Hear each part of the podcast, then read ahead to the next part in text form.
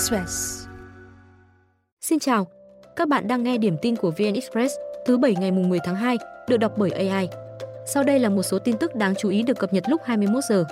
Ông Trump mới đây tuyên bố sẽ hủy bỏ mọi hạn chế sử dụng súng đạn do Tổng thống Biden ban hành nếu chiến thắng trong cuộc bầu cử tháng 11.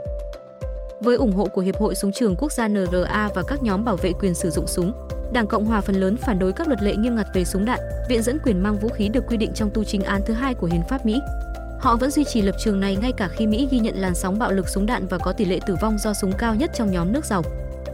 NRA đã nhiệt tình ủng hộ ông Trump trong cuộc tranh cử năm 2016 và trong suốt nhiệm kỳ đầu ở Nhà Trắng.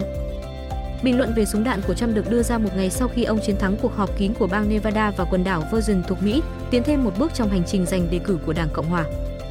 Cựu Tổng thống Trump đã có hai chiến thắng sơ bộ ở bang Iowa và New Hampshire. Ông giành được ủng hộ của tổng cộng 60 đại biểu. Các ứng viên cần giành được sự ủng hộ của ít nhất 1.215 trong số 2.429 đại biểu để trở thành đại diện Đảng Cộng hòa tham gia tranh cử tổng thống vào tháng 11. Thủ tướng Anh Rishi Sunak, cựu lãnh đạo ngân hàng, mới đây công bố thu nhập. Ông đã thu về 2,7 triệu đô la Mỹ trong năm tài khóa 2023 và nộp thuế 23% tổng thu nhập. Thủ tướng Sunak không có nghĩa vụ cung cấp thông tin chi tiết về thu nhập bản thân, nhưng ông tự nguyện công khai thông tin để minh bạch hơn về vấn đề tài chính của mình. Ông Sunak là thủ tướng giàu nhất trong lịch sử Anh. Ông có sự nghiệp thành công trong lĩnh vực dịch vụ tài chính và là con rể của tỷ phú Ấn Độ Narayana Murthy, người sáng lập gã khổng lồ công nghệ Ấn Độ Infosys. Tổng thống Hàn Quốc vừa cho phép quân đội hành động trước, báo cáo sau nếu bị khiêu khích giữa lúc căng thẳng leo thang với Triều Tiên. Chỉ thị được đưa ra trong bối cảnh căng thẳng trên bán đảo Liên Triều leo thang.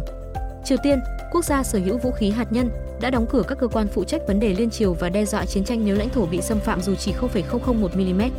Tháng trước, Triều Tiên bắn loạt pháo gần hai đảo tiền tiêu của Hàn Quốc, khiến Seoul phải tổ chức tập trận bắn đạn thật và ra lệnh sơ tán dân. Giới chuyên gia cho biết Triều Tiên thường có những hành động khiêu khích trước cuộc bầu cử Hàn Quốc, một phần trong chiến lược lớn hơn của nước này nhằm gây bất ổn ở quốc gia phía nam biên giới. Cùng với những bình luận đáp trả gay gắt nhau, Bình Nhưỡng và Seoul trong những tháng gần đây tăng cường an ninh biên giới và tập trận bắn đạn thật dọc biên giới chung. CEO OpenAI đang thảo luận với giới đầu tư để huy động hàng nghìn tỷ đô la Mỹ cho sáng kiến thúc đẩy ngành bán dẫn nhằm phục vụ AI. Ý tưởng được đưa ra nhằm giải quyết những hạn chế với tốc độ phát triển của OpenAI, trong đó có tình trạng khan hiếm chip được dùng để huấn luyện những mô hình ngôn ngữ lớn đứng sau các ứng dụng như ChatGPT. Sáng kiến này đòi hỏi khoảng 5.000 đến 7.000 tỷ đô la Mỹ. Khoản tiền vượt xa tổng giá trị thị trường bán dẫn toàn cầu. Doanh số bán chip trên toàn thế giới năm ngoái là 527 tỷ đô la Mỹ và dự kiến chạm ngưỡng 1.000 tỷ đô la Mỹ vào năm 2030. Trong khi đó, doanh số bán thiết bị chế tạo bán dẫn năm ngoái đạt mức 100 tỷ đô la Mỹ.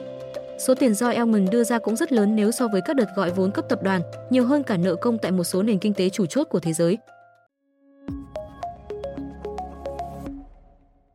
Sau đây là thông tin lúc 17 giờ. Cầu đi bộ vượt sông Sài Gòn, cầu Thủ Thiêm 4 và cầu Cần Giờ sắp được triển khai kỳ vọng sẽ tạo điểm nhấn cho kiến trúc thành phố Hồ Chí Minh. Cầu đi bộ là công trình thứ ba sẽ được xây dựng kết nối phía Thủ Thiêm, thành phố Thủ Đức sang quận 1, sau hầm vượt sông Sài Gòn và cầu Ba Son đã đưa vào khai thác. Với tổng mức đầu tư khoảng 1.000 tỷ đồng, dài khoảng 500 mét. Ngoài kiến trúc độc đáo, cầu đi bộ cũng là công trình quy mô lớn nhất từ trước đến nay được một doanh nghiệp tài trợ toàn bộ kinh phí xây dựng. Công trình dự kiến khởi công đầu năm 2025. Bên cạnh đó, cũng là dự án trọng điểm kết nối Thủ Thiêm, cầu Thủ Thiêm 4 vượt sông Sài Gòn sang quận 7 đang được ngành giao thông thành phố xúc tiến đầu tư. Cầu dài 2 km, 6 làn xe, vốn đầu tư hơn 6.000 tỷ đồng. Các công trình được chuyên gia đánh giá sẽ không đơn thuần là công trình giao thông mà còn mang ý nghĩa về văn hóa, tầm nhìn phát triển, nhất là khi thành phố đang hướng đến khai thác các tiềm năng du lịch, kinh tế trên sông Sài Gòn. Một tài xế xe biển xanh đón con gái lãnh đạo Hội Liên hiệp Phụ nữ Hà Tĩnh vừa bị phạt 2,5 triệu đồng và tước bằng lái 2 tháng. Nhà chức trách cũng tịch thu bộ còi, đèn ưu tiên gắn trên chiếc xe công vụ này.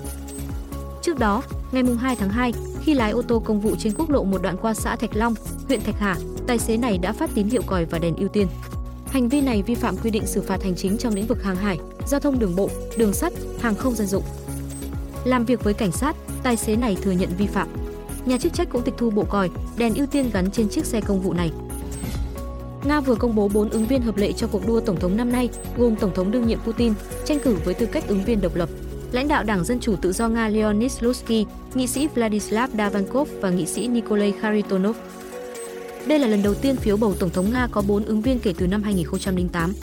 Cuộc bầu cử năm 2000 có nhiều ứng viên nhất với 11 người đủ tiêu chuẩn. Hội đồng Liên bang Nga, tức Thượng viện Nga, ấn định ngày bầu cử năm nay là 17 trên 3. Chủ tịch Ủy ban bầu cử Trung ương Nga sau đó thông qua nghị quyết tổ chức bỏ phiếu từ ngày 15 đến ngày 17 tháng 3, đánh dấu lần đầu tiên bầu cử tổng thống Nga diễn ra trong 3 ngày. Nga vừa công bố video tập kích HIMARS S-300 của Ukraine. Trong video, Bộ trưởng Quốc phòng Shoigu xuất hiện cùng Tổng tham mưu trưởng Valery Gerasimov và chỉ huy các cánh quân Nga đang tham chiến ở Ukraine, đồng thời nghe báo cáo của tư lệnh cánh quân Tây Evgeny Nikiforov. Hình ảnh trong video cho thấy khí tài nghi là tổ hợp này đang tiến vào nhà kho ẩn nấp và tên lửa lao xuống, gây ra vụ nổ lớn sau đó. Quân đội Ukraine chưa bình luận về hình ảnh này. Các tài khoản ủng hộ quân đội Nga hồi tháng trước công bố video máy bay không người lái phát hiện tổ hợp này Ukraine gần thành phố Konstantinovka ở tỉnh Donetsk, trước khi loạt đạn trùng bắn phá địa điểm ẩn nấp của nó trong rừng. Pháo phản lực HIMARS được Mỹ cung cấp cho Ukraine từ cuối năm 2022, nhanh chóng chứng tỏ giá trị khi nhiều lần được Kiev sử dụng để tập kích, phá hủy các khí tài quan trọng của đối phương trên tiền tuyến. Tuy nhiên, Nga dường như đã thích nghi được với các đợt tập kích bằng pháo HIMARS trong năm 2023, thông qua phân tán lực lượng và tăng cường năng lực phòng không tiền tuyến. Quý vị vừa nghe điểm tin ngày 10 tháng 2. Xin chào và hẹn gặp lại.